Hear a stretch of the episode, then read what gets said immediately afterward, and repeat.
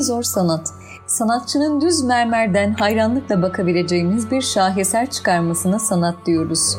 Lakin bu yazımda öyle bir sanattan bahsedeceğim ki bu sanatta örnek olarak mermeri alırsak, mermerin sanat eseri olma yolunda direnç gösterdiği ve başkalarının gelip müdahale ettiği çok zor bir sanat. Acaba ne olabilir? Aslında cevabı yaşıyoruz. Buradaki mermer biziz, yani insanlar. Buradaki sanatçılar ise öğretmenler, fikir insanları. Dışarıdan gelen müdahaleler, bizi kötü yöne yönlendiren kişiler ya da olaylar. İşte dünyanın en zor sanatı insan yetiştirmektir. Bu açıdan bakarsak hayatın kendisi aslında insanları gerçek birer insan yapmak için bir sanat atölyesidir diyebiliriz.